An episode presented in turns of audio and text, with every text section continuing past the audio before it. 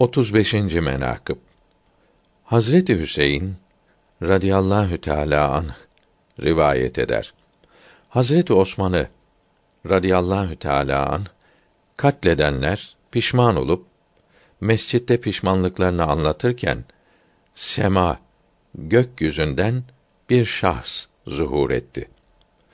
Elini uzatıp Resulullah sallallahu teala aleyhi ve sellem hazretlerinin hücre-i şerifesinden bir mushaf çıkarıp bu sözü söylediğini gördüm. Muhammed aleyhisselam dininde ayrılık çıkaran ve böylece fırkalara ayrılmaya sebep olan kimselerden uzaktır. Böyle olduğunu bilmiyor musunuz? Şehit olduklarında 82 yaşındaydı. Bakî'de defnolunup rahmeti rahmana kavuştu.